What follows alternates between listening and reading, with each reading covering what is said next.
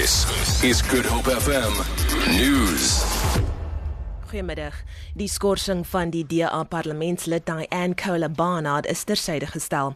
Sy is uit die party geskort nadat sy 'n omstrede Facebook-inskrywing verder versprei het.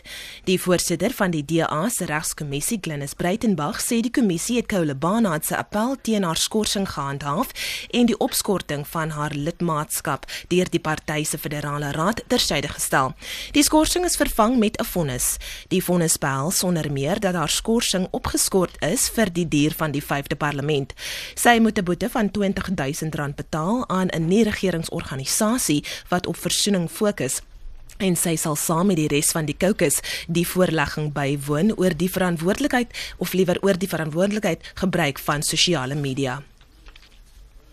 Die privaat lugdiens Skywise het die Hooggeregshof van Johannesburg begin met regstappe teen die Suid-Afrikaanse Lughawensmaatskappy Axa.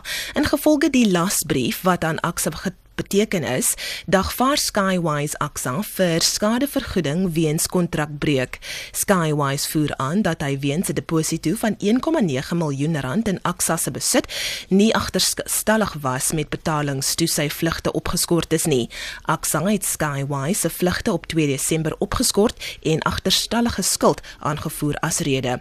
Axa het Skywise in kennis gestel dat hy nie bereid is om die laagkoste diens se voorstel of liewer ja voorstel oor die afbetaling van die skuld te, uh, te aanvaar nie.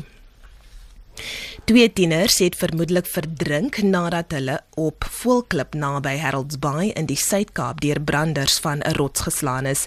Die Nasionale See-reddingsinstituut sê verskeie reddingsagentskappe het na die seuns gesoek, maar hulle kon nog nie opgespoor word nie. Die twee 14-jarige neefs was onderskeidelik van George en Kimberley af afkomstig.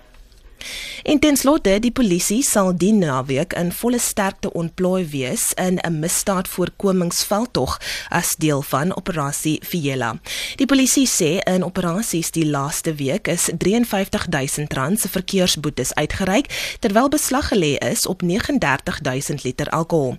Meer as 160 mense is ook in hegtenis geneem op aanklagte van diefstal, die besit van gesteelde goedere en onwettige vuurwapens en dronkbestuur. 'n Woordvoerder sê patrollies sal in en om winkelsentrums gehou word terwyl onwettige vuurwapens en dwelm en drankverwante misdade geteken sal word. Vir Good Hope FM nuus, ek is Leon Williams.